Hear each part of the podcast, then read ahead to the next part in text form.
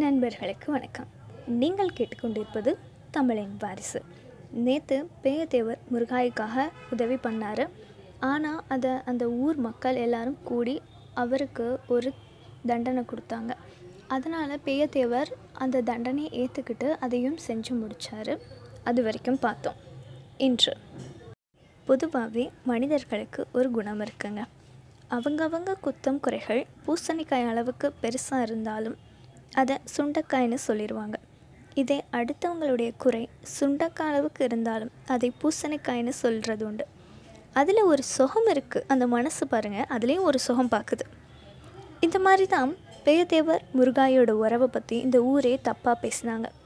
ஊர் மக்கள் எல்லாரும் புரணி பேசுகிறாங்க வாய் பேச முடியாதவங்க கூட ஜாடையில் பேசுகிறாங்க ஆனால் பேயத்தேவருடைய அப்பா பெரிய தேவர் அவர் ஒரு வார்த்தை கூட இது வரைக்கும் கேட்கல ஒரு நாள் பேயத்தேவரும் அவருடைய அப்பாவும் சோளக்காட்டுக்கு போய் அங்கே அறுவடை பண்ணது எல்லாத்தையும் சரியாக வண்டியில் ஏற்றிட்டுருக்காங்க அப்போ பேயத்தேவர் கீழேருந்து சோளக்கட்டு ஒவ்வொன்றா எடுத்து மேலே கொடுத்துட்ருக்காரு பேயத்தேவருடைய அப்பா பெரியத்தேவர் அதை மேலே வாங்கி அடிக்கிட்டுருக்காரு.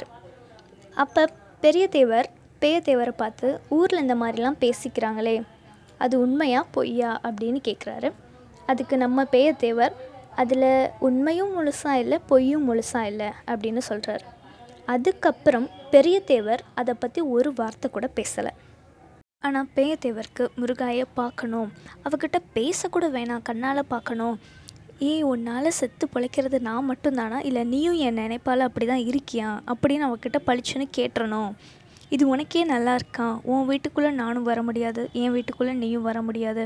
ஆனால் என் இதயத்தில் மட்டும் நீ இப்படி வந்து உட்காந்துருக்கியே இது மட்டும் நல்லா இருக்கா உன் நினப்பால் என்னை பாடாக படுத்துறியே.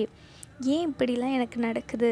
இதெல்லாம் உன்கிட்ட நான் கேட்கணும். உன்னை பார்க்கணும் போல இருக்குது நாளைக்கே நான் உங்கள் வீட்டுக்கு வரேன்.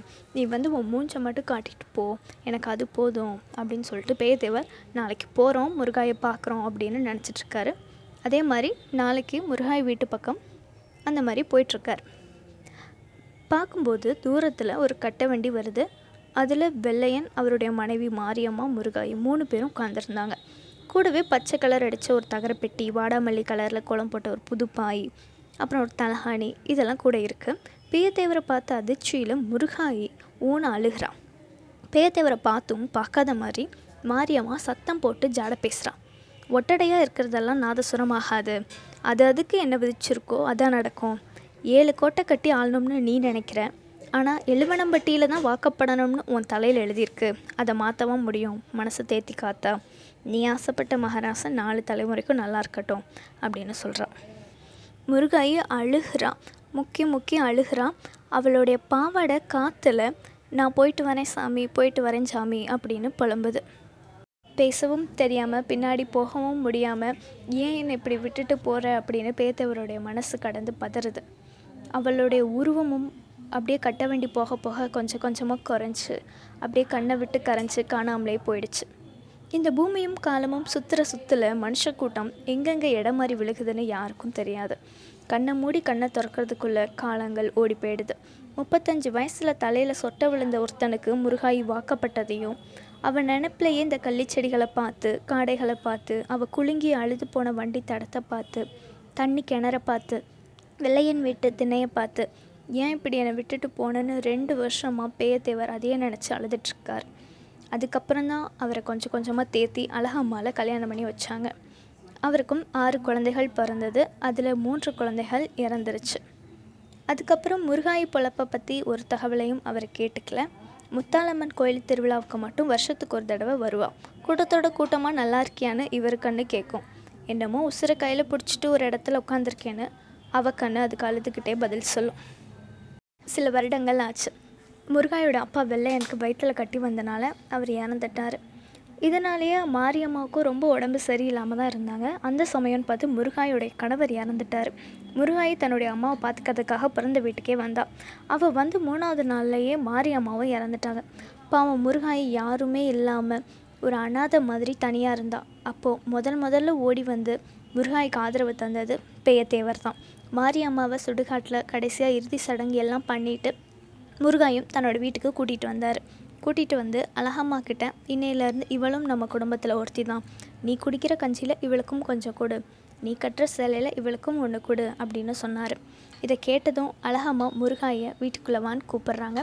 அப்போ முருகாயி அழகம்மா காலில் விழுந்து என் நெஞ்சுக்குள்ளேயும் ஒரு நினப்பு இருந்துச்சு அப்படின்னு உண்மை எல்லாத்தையும் சொல்கிறாள் ஆனால் அழகம்மா எந்திரியாத்தா நீ எதையும் சொல்ல நினைக்கிறியோ அதை முப்பது வருஷத்துக்கு முன்னாடியே பேத்தவர் என்கிட்ட சொல்லிட்டாரு அப்படின்னு கீழே கடந்தவளை எடுத்து அழகம்மா அவள் கண்ணீரை தொடச்சி விட்டு உள்ளவாமா அப்படின்னு கூப்பிட்றான் இது தாண்டி அம்மா நடந்தது அப்படின்னு பேயத்தேவர் செல்லத்தாய்கிட்டையும் மின்னல்கிட்டையும் நடந்தது எல்லாத்தையும் சொல்கிறாரு இதை கேட்டதும் அக்காவும் தங்கச்சியும் அப்படியே அழுகுறாங்க.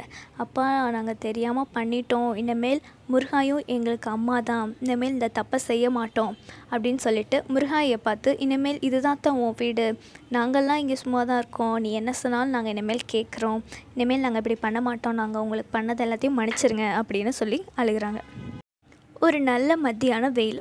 அப்போ பேயத்தேவர் தன்னுடைய வயலுக்கு போயிட்டு அங்கே இருந்த தென்னை மரத்து மேலே ஏறி நின்று ஒவ்வொரு மட்டையாக பிரித்து பார்த்து உள்ளே ஏதாவது பூச்சி இருக்கா? அப்படின்னு பார்த்து எடுத்து போட்டுட்டு இருந்தார்.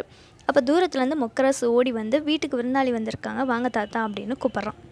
அது யாரா விருந்தாளிங்க? அப்படின்னு வீட்டுக்கு வந்து பார்த்தா நம்ம சின்னவுக்கு பொண்ணு கொடுத்த அந்த பொண்ணோட அப்பா கழுவத்தேவர் வந்திருக்கார்.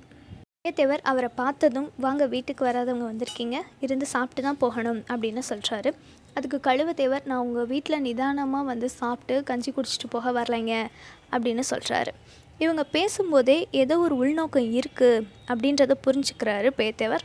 அப்போ கழுவத்தேவர் வந்து என் பொண்ணுக்கு என் பொண்ணோட வாழ்க்கைக்கு என்னங்க பதில்?